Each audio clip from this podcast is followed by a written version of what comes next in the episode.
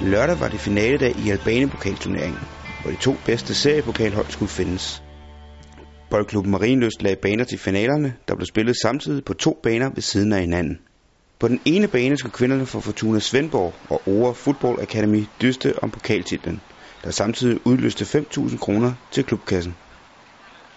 Samtidig kæmpede herrerne for Alforat og Nørre Åby om pokaltitlen på banen lige ved siden af. Og lad os starte med damerne, som blev hør og bør sig.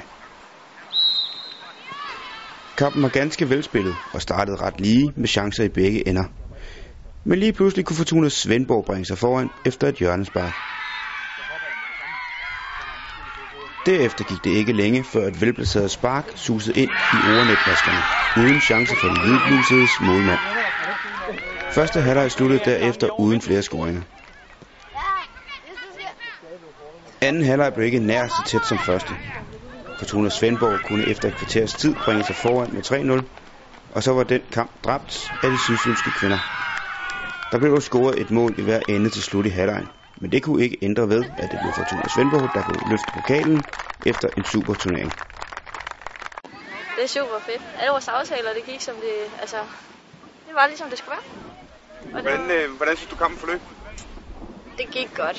Alle de ting, vi havde aftalt inden, det kom, det kom til at lykkes godt nok på banen, og vi formår at holde vores tempo. Og det, det går rigtig godt. Og så over til herrene.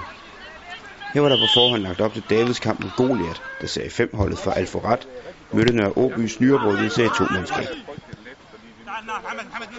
Kampen startede lige, men som tiden skred frem, blev niveauforskellen større og større. Midt i første halvleg kunne Nørre Åby bringe sig foran 1-0 og senere 2-0, inden det blev tid til pausetiden. Hvis første halvleg var slemt for de hvidblusede Alforat-spillere, blev anden halvleg endnu værre. Efter et par skarpe Nørre Åby afslutninger var det lige pludselig bagud med 4-0, og så var det som om gassen gik let af ballonen. Derefter kunne Nørre Åby nemlig cruise pokalturneringen hjem med en knusende 9-1 sejr. Efterfølgende var der stor tilfredshed med arrangementet og turneringen fra de to hovedsponsorer fra Albani og Milling Hotels. Jo, men det har været, det har været spændende at følge. Altså det, øh, jeg går ikke ud og se så mange kampe, men jeg har lige fulgt med på, på nettet, der, hvordan, øh, hvordan det er gået. Det er fantastisk, at en, øh, en C5-klub lige pludselig øh, kan være med sådan en dag som i dag i, i finalen. Vi går nok en over snuden, men, men alligevel, altså det er jo, øh, så er det jo, det er jo det, der gør det sjovt ved pokalfodbold.